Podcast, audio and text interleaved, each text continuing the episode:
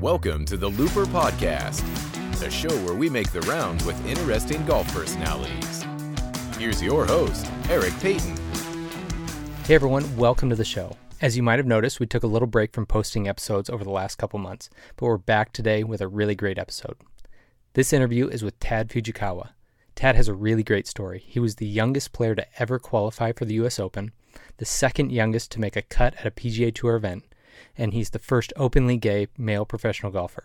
He's also currently playing mini tour events and qualifiers during a pandemic, trying to make it back to the PGA Tour. So, without further delay, enjoy this episode.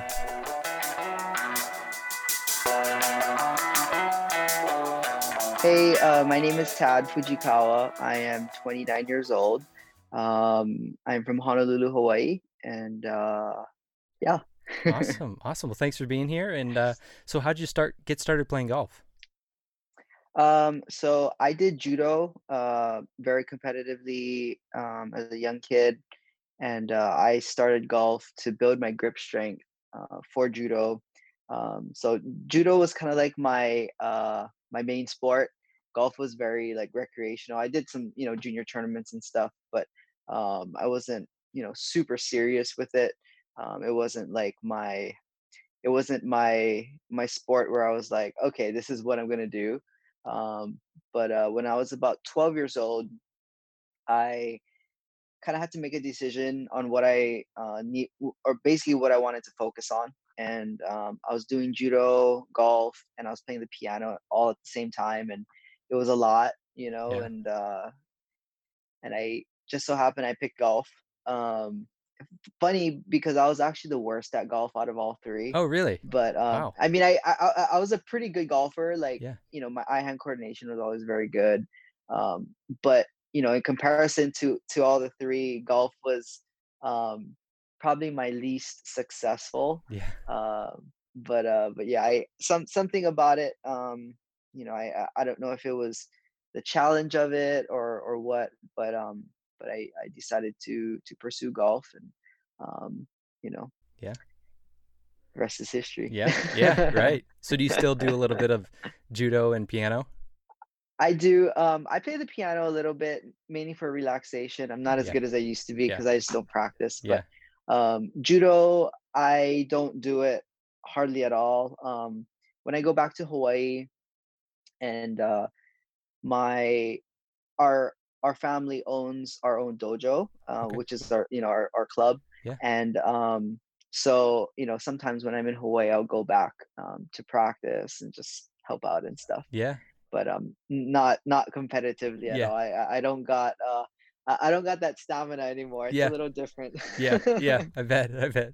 Um, so, growing up in Hawaii, I'm sure, I mean, even those two things that you mentioned, I've never been to Hawaii, but I know that there's a there's plenty of other things, awesome, great things to do outside. Um, at what point did you really start to to focus or to hone in on golf um, over all of those other? You know, you could be surfing, you could be in the ocean, you could be hiking, you could Mhm. all these different things. Um, was it just something that as you started to focus on it, you got better and better and wanted to hone in on that Um, skill, or was it? Yeah, I so when I was 11, 12, um, you know, I decided okay, golf is is kind of what I want to try to focus on and and see how far I can go with it. Um, and then my coach at the time in Hawaii was uh starting up a junior golf program for like um it's like an elite junior golf program Yeah. and so all these kids you know from 12 years old to high school um, would basically meet after school and practice together and play together um, and he, he had a lot of the the top juniors in the state at the time.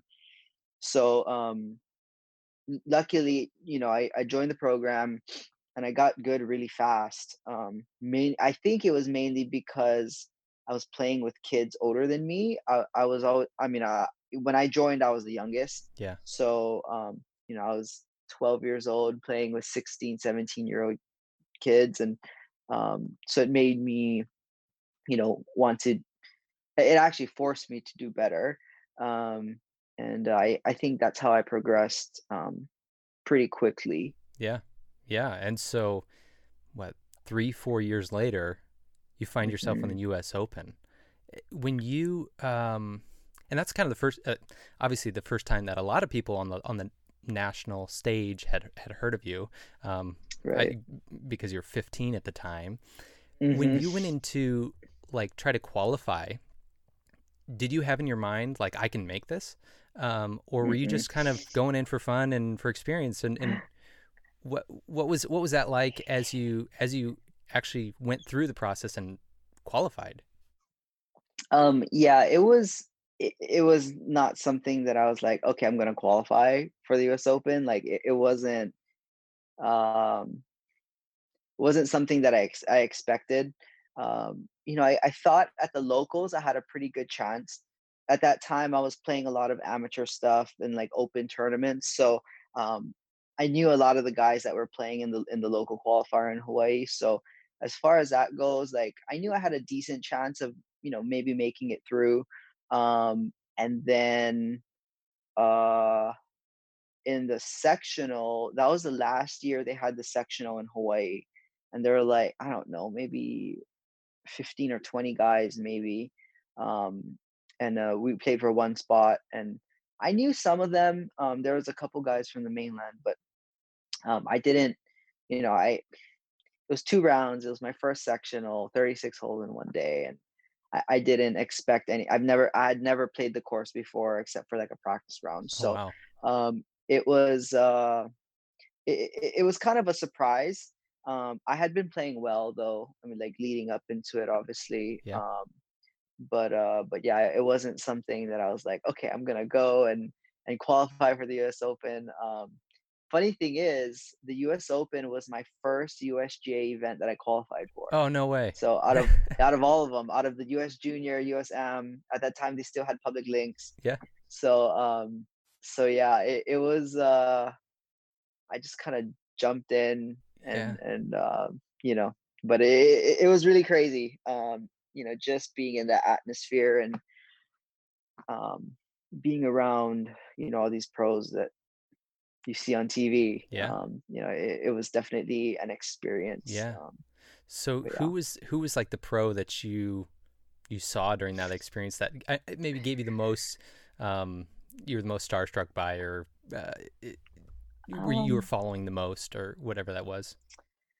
so I'm not really a golf watcher. Like Okay. I, I don't uh watch a lot of golf to be honest. Yeah. Um and I don't follow really any any players. Like I I never really had a favorite player. Yeah. Um growing up.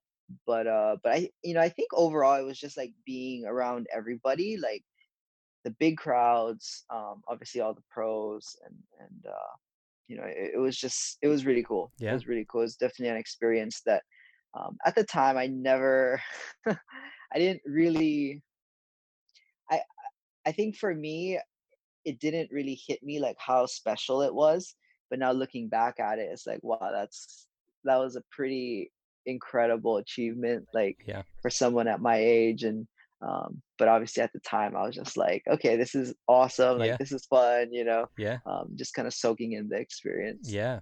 Do you think that helped you? Because so you were the youngest to ever qualify for the U.S. Open, and I think you s- is, you still are, aren't you? I think I'm second youngest Okay. now. If I remember correctly, I'm not sure. Okay. Um, but uh, but yeah, I, at the time I was the youngest. Do you think Mhm. that um, your age and maybe just not being aware of the gravity of the situation helped you in both qualifying and then and then playing in the actual event? Were you?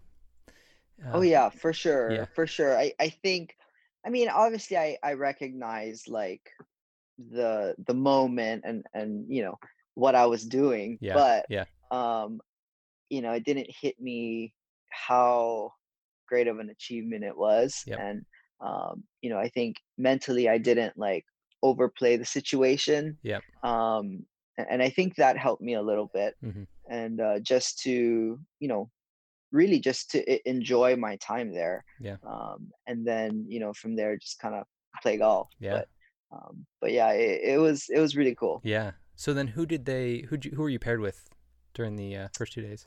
um i was paired with two guys i think i think they were playing like either mini tours and Okay. like um at the time I don't know if it was nationwide. It's either nation I think it was nationwide Okay. at that time. Um I can't remember the the names. Yeah. Yeah, I think that was after Nike tour. I think it was nationwide, Okay. but um could have been buy.com. Yeah. No, It's maybe it was it's nationwide. changed so many I can't times. remember. Yeah. Yeah. I know, I know. Um, but yeah, the, they weren't uh, any big names. There were other qualifiers as well. hmm So Okay. And so that event was at Winged Foot, which is Mm-hmm. is what is supposed to be this year. So if we if we have a U.S. Open this year in September, it'll be at the same place uh, where you played. What do you remember about that course? And uh, I guess what stands out to you about it? Um, it was just hard. yeah. Yeah.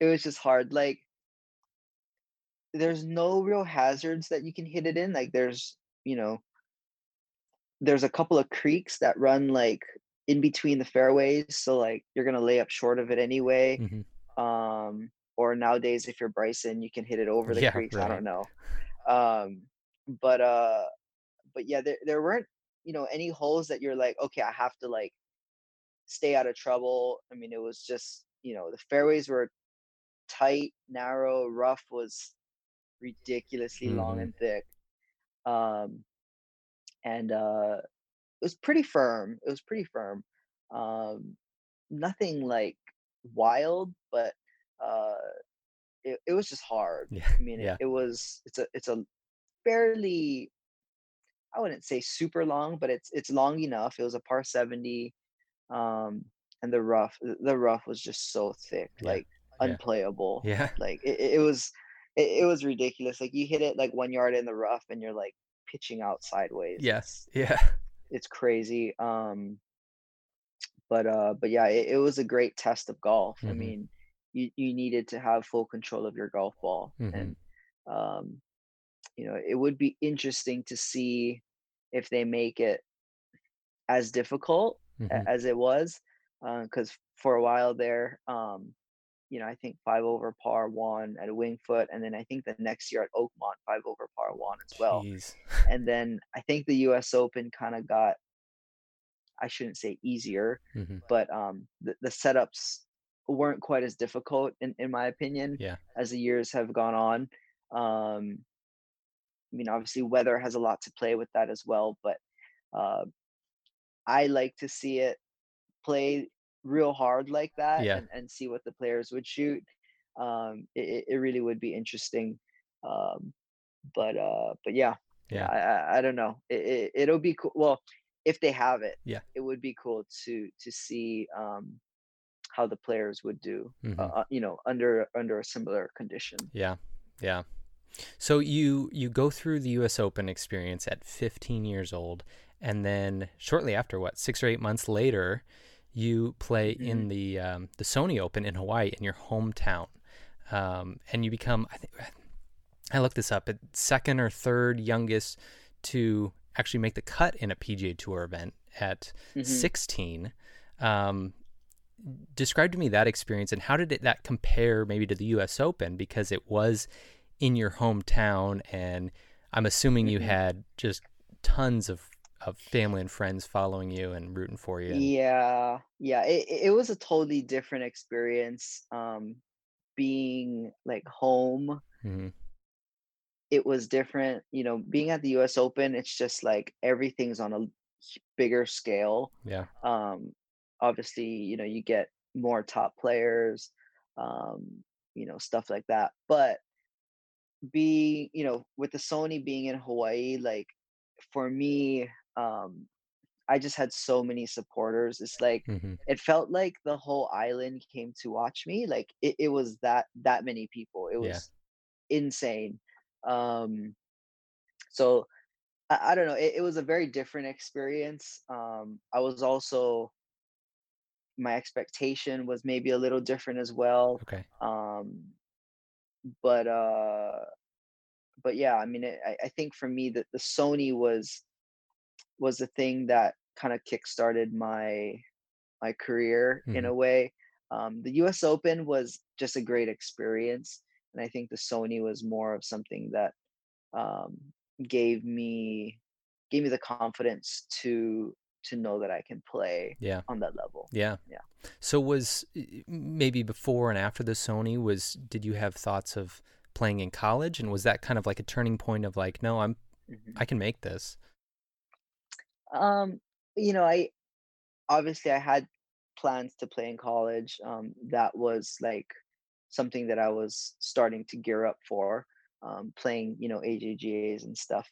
But uh, even after the Sony, I didn't. I really wasn't thinking about turning pro. Um, it Mm. didn't really cross my mind um, until I started getting a lot of exemptions, like into all these events, like Yeah. all over the place, and I couldn't. Um, my family couldn't afford to play play all these tournaments and travel everywhere. Yeah. So I the, the only option I had was basically to turn pro, Okay. uh, just to have enough money to travel to all these tournaments that I was getting into. Yeah. Um, but yeah, so uh, July, yeah, July of that year, so twenty uh 2007 July, um, I turned pro Yeah. but um but yeah uh, uh, you know even right after the sony i didn't it really wasn't a thing where i was like okay now i'm going to turn pro like Yeah. i was still thinking of going to college and and going that route Yeah. but um you know obviously i had of had a lot of um you know special opportunities uh to, to play in all these events Yeah. and, um so i needed i felt like i wanted to try to take advantage of it as best as i could Yeah. um you know i figured it would be a, a great experience and once in a lifetime opportunity you know Yeah. Yeah. So I got to imagine that there was a lot of pressure on you right when you turned pro. Uh, because what only you, you kind of just burst on the scene at a very young age, and I'm Mhm. sure you got some comparisons to Tiger Woods and all these sort of people that said like, you know, if this kid is this good, this young, imagine what his ceiling is. How was? Uh, Did you feel that pressure, and and did that uh, was that surprising or a burden to you when you first uh, were trying to make it then on on tour? um I I don't know. You know, re- there weren't really that many comparisons to like Tiger. Um, it it was, and, and really there weren't very many comparisons to to a lot of people. Um, Okay. at that time, I was kind of like one of the only young guys that were on the scene. Um, so it it was kind of a big deal for the golf world. hmm Um, and and I really didn't get that many comparisons. Okay. Um, I think mainly because Tiger had won so many so many events, like Yeah. as an amateur and um, you know, going to college and all of that stuff. So yeah. we didn't have too many like similarities in the in that state. Yeah. Um, but um, but I I think I put a lot of pressure on myself. Obviously, there's I'm sort of a perfectionist, so um, I naturally naturally kind of fall towards that Yeah. that path. Yeah. But um, but yeah, I mean, you know, getting a lot of media attention and, and that sort of thing um, obviously adds a little bit of pressure. And um, you know, for uh, for me myself, the expectations that I had, um, you know, were maybe maybe a little too high. And um, having so much success at an early age, you know, without really knowing what it was like to struggle, hmm um, was difficult. Hmm and uh, you know going forward it was difficult because when i did struggle it, it was um, you know it, it was something that i didn't really know how to handle. Yeah. um, and and i was young and you know had a lot of media attention and that sort of thing as well. So Yeah. it was um it was obviously obviously something that i needed to learn and um you know it, it, it is what it is hmm and uh but i think for me um a lot of the pressure was put on by myself i Yeah. mean it, it, obviously you know you feel pressure from family and friends and and you know the golf world but Yeah. um a lot of the pressure was put on just just from me I personally yeah Okay. Mhm. Gotcha. So, in, those early days as a pro, is there anything that stands out as a, a highlight to you that you um, are really proud of what you accomplished in on tour uh, somewhere at some event? Um, yeah, I mean, I, I've had a bunch of good, you know, good rounds, good finishes. Um, I so I think obviously like 2007, um, Sony, you know, was the Mhm. first first tournament where I was, you know, where I really was on the scene, and and for me, obviously, that's a highlight. Um, I think 2009 Sony when I shot 62 in the third Mhm. round. Um, that that's definitely a highlight for me. Um, I mean, there's been a few highlights in between. Yeah. Uh, 2009, I had a really good year um, playing tournaments. Uh, I think I made, I think three out of four cuts on tour, and then I think I fin- had like a top 15 in the nationwide event. Okay. Yeah. Um, so yeah, so I, I played pretty good that year. Um, you know, I, I think 2009, 2010 was um, was a good year for me. 2010, I didn't play that many tour events, Yep. um, but I started playing um, mini tours and stuff, and I had a really good year on the mini tours. Um, so I, you know, right around that that time, um, you know, I had I was playing some pretty pretty good golf. hmm Yeah.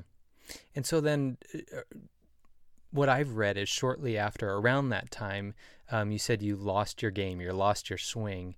What what Mhm. happened there? And um, I actually read an article that you had said like you couldn't even hit the ball, like you just basically shank it. Is Yeah. every? I mean, what was So what was going yeah, on there? so um, around 2011, yeah, middle of 2011, um, I just kind of lost my game, my swing. hmm Um, I I was working with an instructor, and um, basically it just went downhill. Yeah. Um, I I wasn't so it was kind of like in transition with the the mechanics, and I just lost my confidence. Mm-hmm. Um, you know, in in my swing, and then you know it started becoming mental hmm um and then you know it was uh it kind of went all downhill from there Yeah.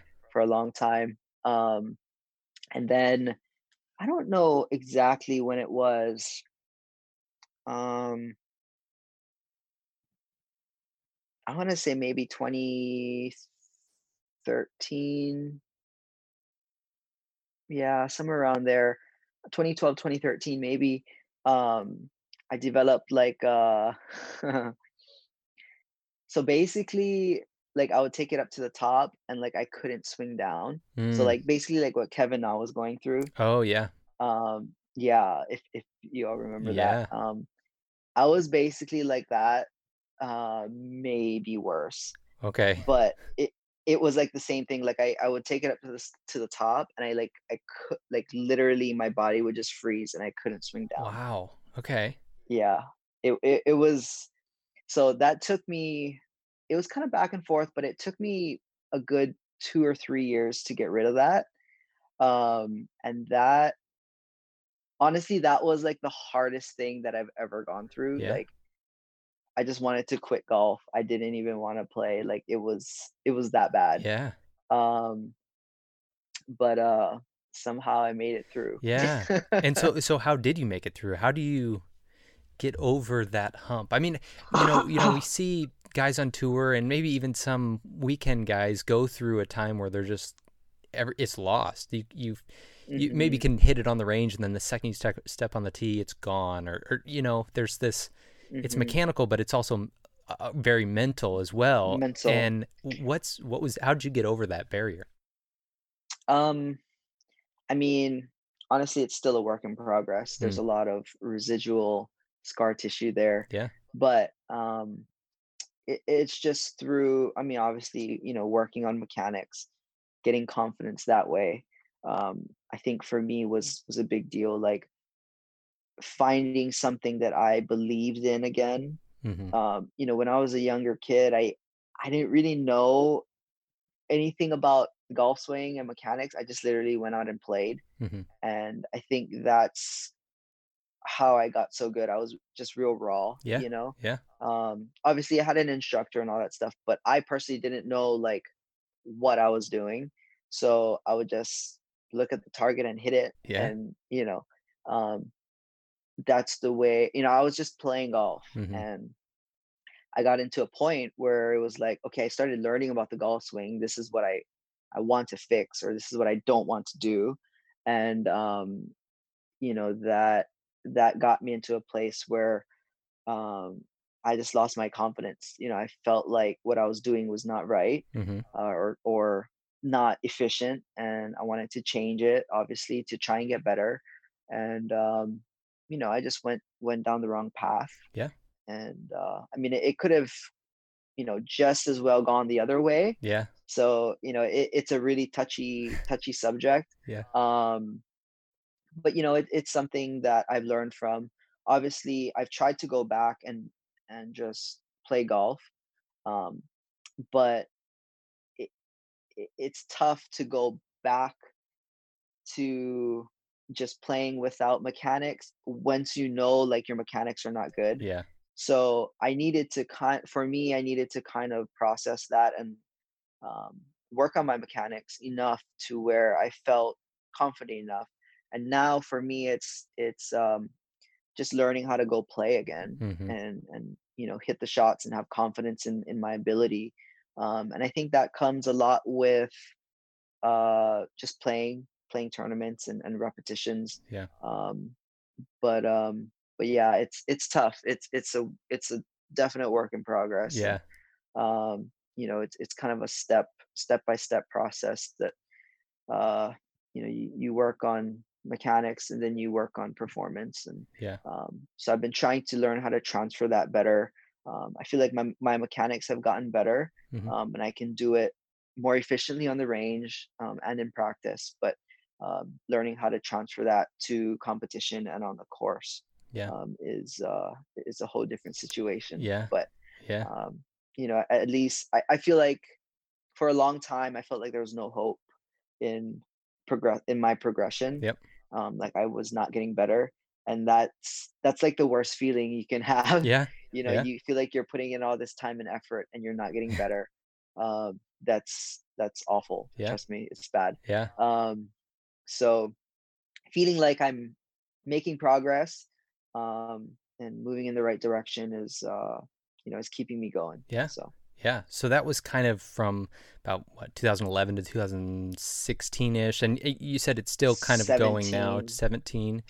yeah, yeah, yeah. I, I- mean, I can totally relate with that. I had a moment in high school where I just had the duck hooks constantly, and I haven't. Mhm. I've intentionally not hit a draw since high school because I don't. It's it scares me, and I can. So, so you're saying you know you got a little scar tissue, and it it kind of doesn't leave you when once you see this like bottoming out. It, Mhm. I, I can totally relate, and so there's a little bit of confidence over the ball and trusting that your mechanics Yeah, are good yeah. and um yeah. man that's yeah it's it, it it is very tough it's tough you know and, and it's one thing you know being able to do it on the course you know just playing Mhm. but to take it to competition and to trust you know your ability um after you've lost it for such a long time it's uh it, it- it's really tough Yeah. and um you know it's something that i have questioned a lot um and you know obviously i've had had long talks with uh with my mom um and you know both of my parents my whole family about you know giving up the game Mm. you know competitively and um you know doing something else or, or just taking a break from the game but Yeah. i don't know something is just keeping me going Yeah, at this point yeah, so yeah. i'm just gonna stick with it yeah that's awesome awesome do it while you can in 2018 um you've been talking about like you that your confidence and your mental state in the game but then we kind of shift into something that doesn't even have anything to do with golf and you come out as the first openly gay professional golfer and Mhm. um, describe to me that uh, that moment for you and what that meant, maybe both personally and uh, for your mental state in the game and uh, professionally. Yeah, so I um obviously it was something that I had been dealing with for a long time. Mhm. Um and you know, I was trying to figure out who I was, my identity and and all that good stuff. And um, you know, it it took me took me a good while to to come to terms with that. Um, just being able to figure it out and then being able to accept myself and then being able to have the courage to like open up to you know my friends and my family mm-hmm. um you know my my friends were a lot easier to to open up to and, and tell but uh, my family was was pretty difficult um just a lot of fears and and yeah. you know insecurities and stuff mm-hmm. you know but um yeah so probably since 20 probably 2012 i i for sure knew that i was i was gay um looking back at it i probably knew when i was 16 years old yeah. um i had pretty like red flags you yeah. know yeah um but uh but yeah you know really knowing for sure it was probably about 2012 okay um and then i started coming out to like my friends uh 2014ish i okay. think um and then i told my mom ending of 2014 uh and she wasn't really i wouldn't say accepting mm-hmm. but she wasn't real supportive of it and i think she just didn't know how to react yeah um so for me it was like oh my god she doesn't love me anymore yeah. you know like yeah. that's just the reaction a lot of us get yeah. uh, when we come out to our parents and they're not like 150% on board with it you know um but um but yeah so throughout 2014 to like 2016 17 um you know i was kind of dealing with this whole situation and mm-hmm. obviously mentally trying to figure out my golf and and um you know balancing my social life uh, with that was not easy yeah um, and then hiding my sexuality was was even worse um, so finally i got to a point where i was like i'm tired of this like i i don't want to so 2017 was kind of like my year of accepting myself i was like okay whatever like i don't care yeah um and, and i really was okay with that you know but I still felt like I was I don't want to say ashamed, but I was still hiding a part of me that you know, I felt like I couldn't be myself. Yeah. Um, around a lot of people, and it just kind of sucked, mm, to yeah, be honest. yeah. Like, there's no other way to put it. It just sucked. Yeah. And um, and for me i was at the point where i was like okay i'm tired of this i'm not doing it i can't do it anymore like i just can't yeah. I'm, I'm done so um middle probably april may um of 2018 i i made up my mind like this is the year i'm going to do it like i i need to do it mm-hmm. And obviously it took me a lot of months yeah. Yeah. later yeah. to to uh to get the courage to do it but um you know i i just saw so many stories of like other people um that came out uh you know and it helped me when i was struggling like when i was going through my whole ordeal mm-hmm. like it helped me and and gave me hope that you know maybe like maybe one day i can do it too yeah. and, and be be confident you know and and um and, and really love myself for for who i am.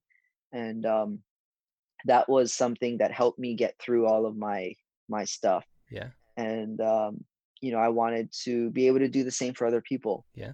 And um, you know it i think i think um, that it helped helped a lot of people and uh, I, I would like to hope so anyway. Yeah. Um, and i'm very uh, very thankful for that. Yeah, yeah. yeah definitely.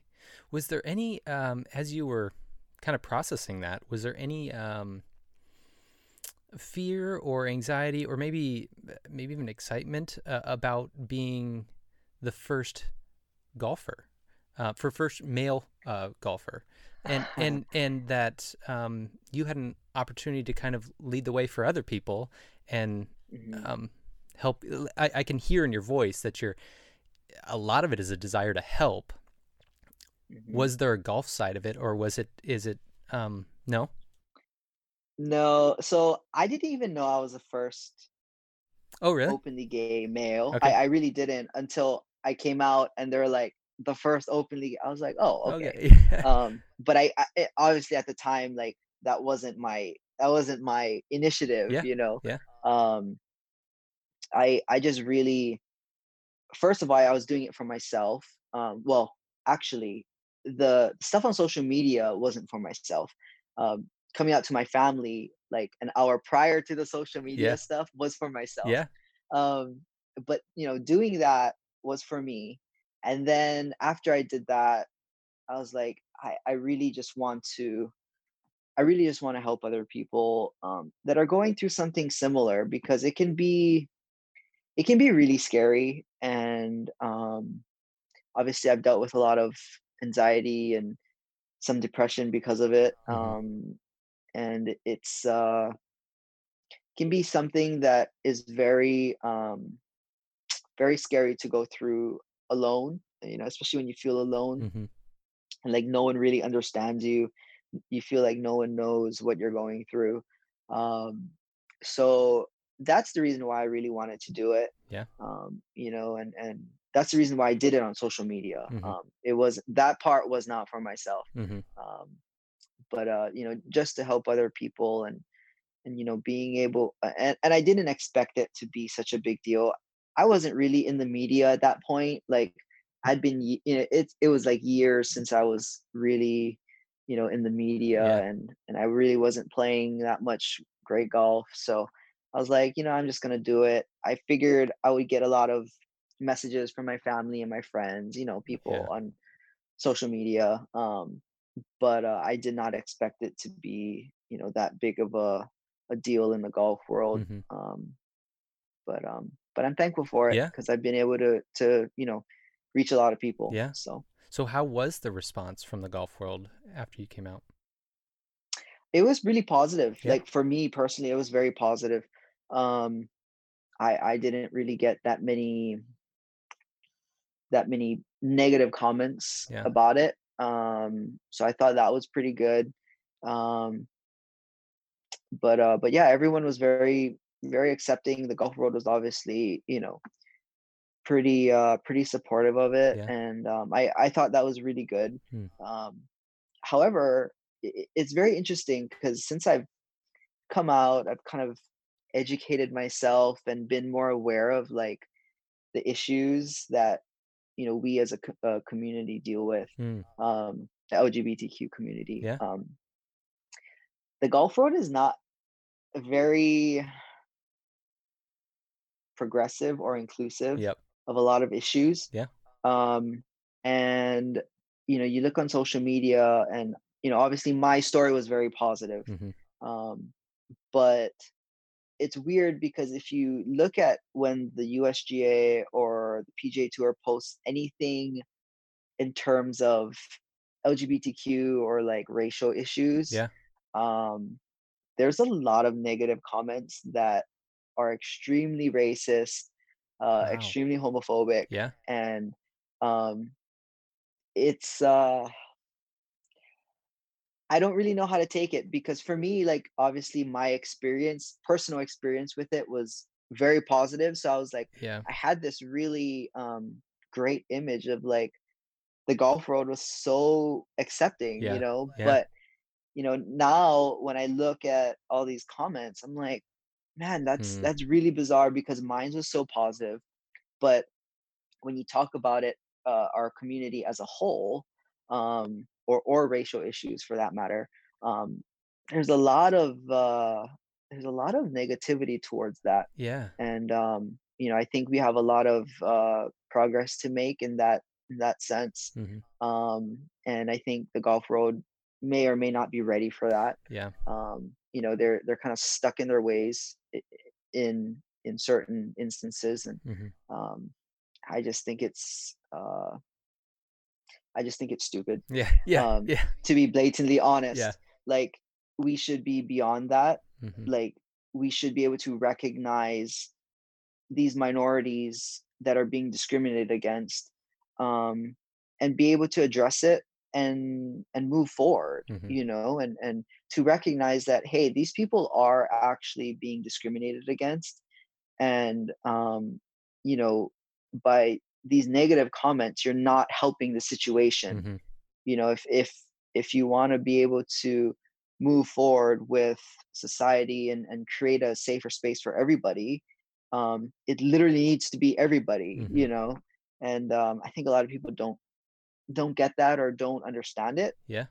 and um i think the golf world the golf community um, professional athletes i think we need to be more outspoken about that sort of issue hmm um, because obviously there's a lot of people that needs to be educated Yeah. and and i get it that people won't always agree and, and won't always um, see eye to eye on it but um, you know i think we can definitely do a better job um, you know in, in each and every one of ourselves Yeah. to to be more outspoken and to um, you know create change hmm Yeah, definitely. I, I, the the obviously I haven't had uh, an experience like you have, um, but hearing your thoughts on that, I'm I'm not all that surprised. I mean, I I love golf. I love the golf community.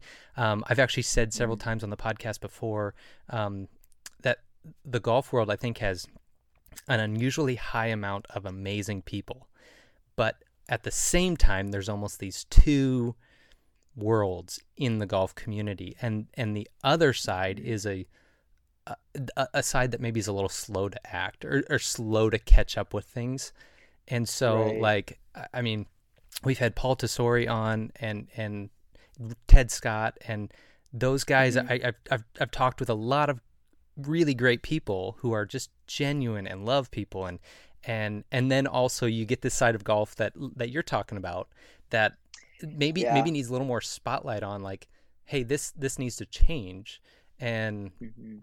so i'm i'm thankful that you are who you are and what you're doing because that's bringing to light um, how we can change as a golf community and so that's i think that's awesome right um, wh- everything that you just said and is Mhm. also spot on um, you. so Uh, thank you and and i i do want to say like um you know amongst the players uh the caddies um you know most you know pretty much everyone in the the professional golf world like organizations and, and companies and all of that everyone's been like awesome. Mhm, most of the negativity has been like um the people who follow golf. Yeah. So um which i'm not totally surprised with yeah. uh but but yeah that's that's the issues that i see um looking at it from my perspective. Mhm, um a lot of the people that are that have negative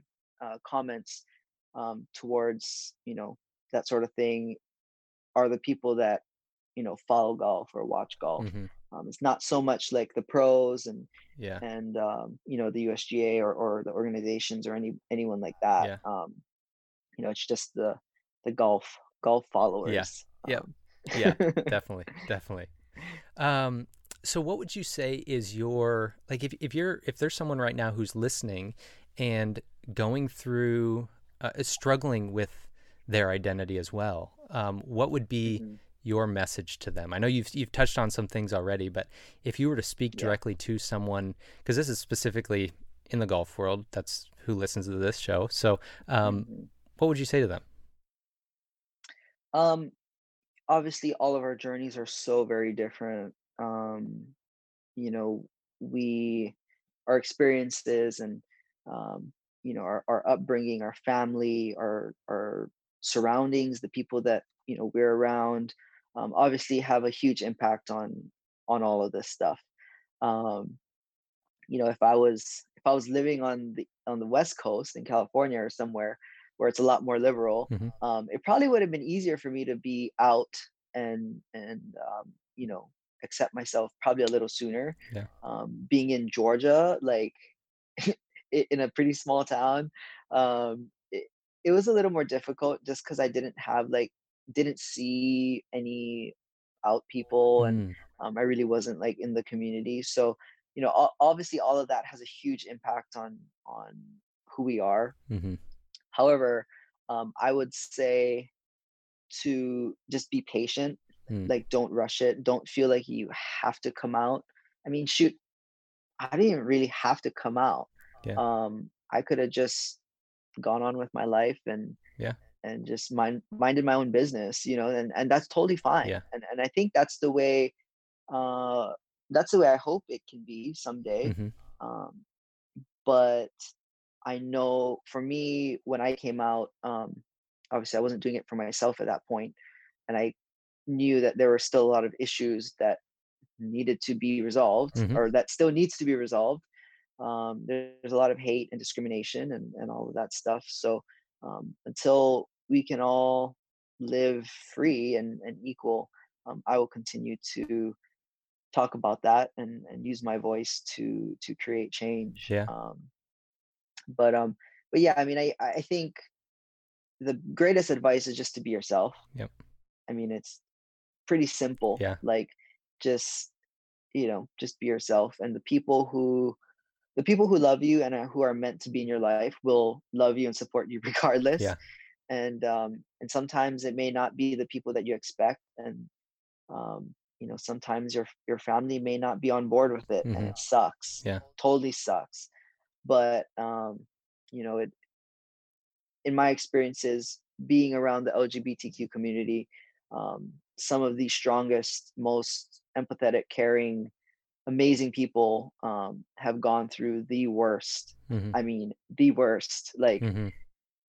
some of the, the the most awful things you can think of Yeah. and um you know it, it creates something inside of them that that um you know i think it makes makes someone really special makes them appreciate uh appreciate life and appreciate what they have Mhm. and um you know you, you get to sort of create your own family in a way Mhm. um, which is very uh very special Yeah. and um but yeah you know i think just be yourself and um just be patient Yeah. and and uh try to try to love yourself the best you can Yeah. That's good. Um, so kind of shifting gears a little bit to uh, back to golf. Um, Mhm. You're so after 2018, 2019, and then 2020 hits, which uh, oops, I just dropped my phone. Um, yeah, I- that's exactly what 2020 is right, like right. Like. I don't think it really needs any explanation, but like you know, uh, so the golf shuts down, um, as well as a bunch of other things, and you know, you see if you're following social media and you know the the Brooks Koepkas, the Dustin Johnsons, all those sort of guys, they're just you know they're taking a couple months off and they're fine. Um, you as a a professional golfer who's trying to grind and realize a dream, what was that like to, for for everything to just come to a screeching halt? Because one of the things I love about golf, um, maybe both love and hate, is I love that golfers have to perform in order to be paid right and so it's not like it's not like baseball or football where you, you, you sign your contract and you're like okay i can coast now yeah um, but like that's kind of awful for guys in your shoes who are Yeah. trying to make a living and you don't you can't even have a chance to perform. Um, hmm what wh- where where where were you at the last like three four months and where are you at now with um with competing and with trying to make it? um yeah so everything's been kind of crazy to say the least obviously um with the qualifiers it's a little difficult because you feel like you don't have as many chances to like make it Mhm.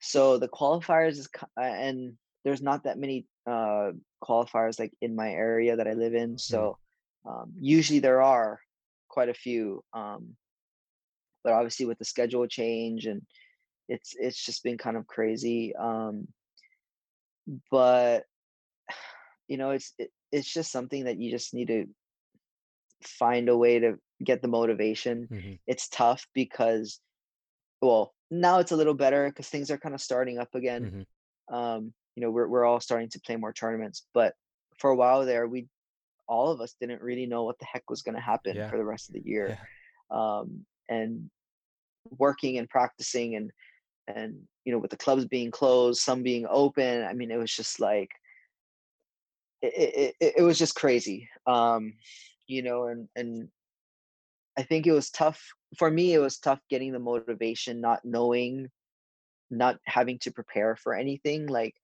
we just didn't know what was gonna what was gonna happen Yeah. or, or when everything was gonna open again. Yeah. So um that was tough, you know, staying motivated and, and forcing yourself to go practice and, and, hmm and that sort of thing. Um but uh but yeah, it, it's difficult. I know a lot of guys it, it's sad because I know a lot of guys that this was kind of like their last year, their last chance, you know, to have the money to go play and, and all of this stuff. Yeah.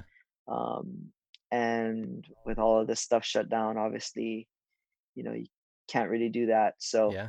um, you know, it, it, it sucks in, in that sense that, you know, these guys that may have been able to make it has been playing good golf and, you know, then the season gets shut down basically. hmm Um, so right now, I mean, it's basically just mini tours and Yeah. um, you know, a couple of Mondays here and there, but it's it's not a lot going on. Yeah. Uh, it's um, it, it's a tough situation for all of us, really, Yeah. uh, except maybe the guys on the big tour. Yeah. Yeah.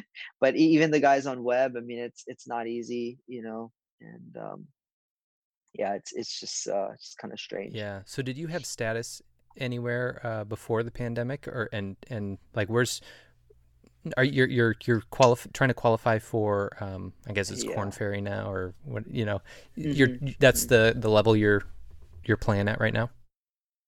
Yeah, so I'm trying to do like um well, without the pandemic, I would have done like Monday qualifiers obviously for for Korn Ferry and um and PGA, but I think Korn Ferry would have been kind of like the route that I probably would have tried Yeah. more. Um and then mainly because they have more spots in their qualifiers, so it's a little easier to get into. Okay. Um but uh but yeah, I had status in Canada for two years Okay. um, on the Mackenzie tour. Yep. Um, and then, but I didn't do that for the past couple of years. Um, so I've just been doing, you know, qualifiers and, and mini tours Yeah. and stuff like that. Yeah. Cool. So what's kind of your what's your uh, what are your goals right now? What are you uh, working towards, and what are you hoping for? And Well, um, that that's a tough one because the the goals kind of had to rearrange for the year. Um, obviously, I will I would have liked to, um, you know, try to get on web. Mhm. Um, obviously, PGA is like the, the first choice, but uh, it's tough to get on the on the big tour now without you know being able to go through Q school and stuff. Um, so web is kind of the most, I guess, reasonable um, opportunity to to work my way up. So getting web stat or Korn Ferry status, um, you know, would have been the the first priority, and then uh, kind of take it from there. But um, I think for the rest of this year, I'm just gonna try to play some mini tours and, and just get my game um, in shape and and just get some confidence. Yeah. And I think uh, you know just playing tournaments and, and putting myself in that situation is is the only way I can get better at this point. Mhm. Um, you know, obviously there's a lot of uh, there's technical work that I can do and, and all that stuff Yeah. too. But um, you know, just getting confidence and, and trusting my ability again, Mhm. um, like we talked about earlier, is is something that uh, I need to work on. I think we all can work on, obviously, but um, but yeah, that's that's kind of the I think that's kind of my main priority this year. Um, just play tournaments and hopefully put myself in contention um, as much as I can because that's the pressure that you don't don't get to feel very often. Um, but it's uh, it's fun. I, I I enjoy that. I enjoy the competition, and um, Cool. Yeah. Cool. Well, one of the questions that I love wrapping up with is um, what is the fa- your favorite golf course you've ever played? oh, that's a hard one. Yeah? that's a hard one. Um. Oh my gosh, that's a hard one. Uh. You can choose a couple if you don't have just one. Okay, I'll I'll choose a couple. Um, so as far as like scenic views, um, Pebble is really special. Okay. Uh, there's a uh, course in Switzerland where they play the Omega European Masters um, in Crans. Uh, it's uh, that place is probably probably number one on my list Okay. as far as um just scenic uh it's it's just like breathtaking um yeah it's it's insane Yeah. uh it's it's a it's a good golf course too um kind of an old style short small greens um kind of a couple of quirky holes but um it's it's a good course um Winged Foot Okay. Winged Foot's got to be in my top top three probably Yep. um and then see one more um probably hudson national Okay. uh in in new york Okay. um pretty exclusive club uh that's that's that's probably my top top four i would say Okay. um Yeah. but Awesome. yeah I, have a lot Yeah. I, I don't have like one that's like oh my gosh this is my favorite course but Yeah. Um i played a lot of good ones and and um yeah it's it's tough because some of lake pebble this the scenery is like amazing but i don't like the golf course Oh, there's yeah? a couple of funky holes Okay.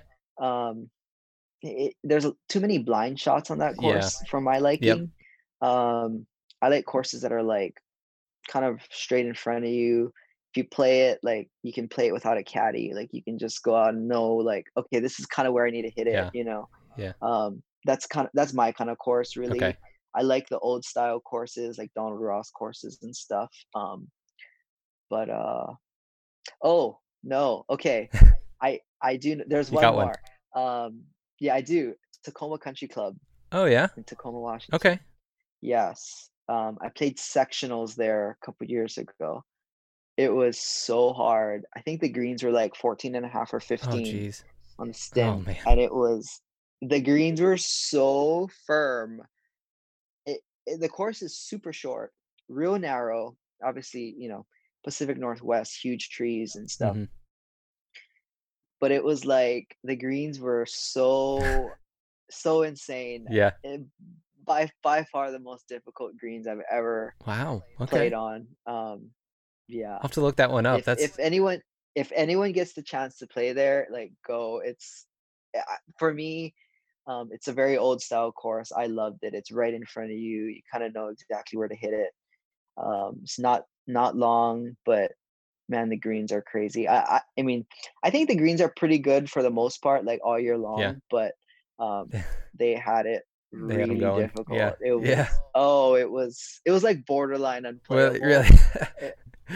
But um, but but it was so it was fun. I mean, you, you just don't get to see that very often, Yeah. and um, it, it was just fun. yeah, that's cool. fun. That's cool. Yeah. Awesome. Well, if if any of our listeners want to uh, follow you, see what you're up to, where can they uh, where can they go to do that? Um, I'm most active on Instagram. Okay. Um, I am somewhat active on Twitter. Um, probably least active on Facebook. Mhm. But um, but yeah, I think if you search my name um in any of those, um, Tadd Fujikawa, my my account should should pop up. Um, but yeah, Cool. And I'll I'll tag you in everything that I Thank you. post. And uh, yeah, Sounds thank good. you for being here, and best of luck with everything. We'll be following, seeing what you do, and yeah. Thank you. Thank you very much. Yeah. Thanks for uh, thanks for letting me speak a little too much. Oh no, uh, we loved but it. no, it's fun. Thanks for joining us today. Don't forget to subscribe and rate The Looper wherever you get your podcasts. You can also follow the show on Twitter and Instagram at Looper Podcast. Talk to you next time.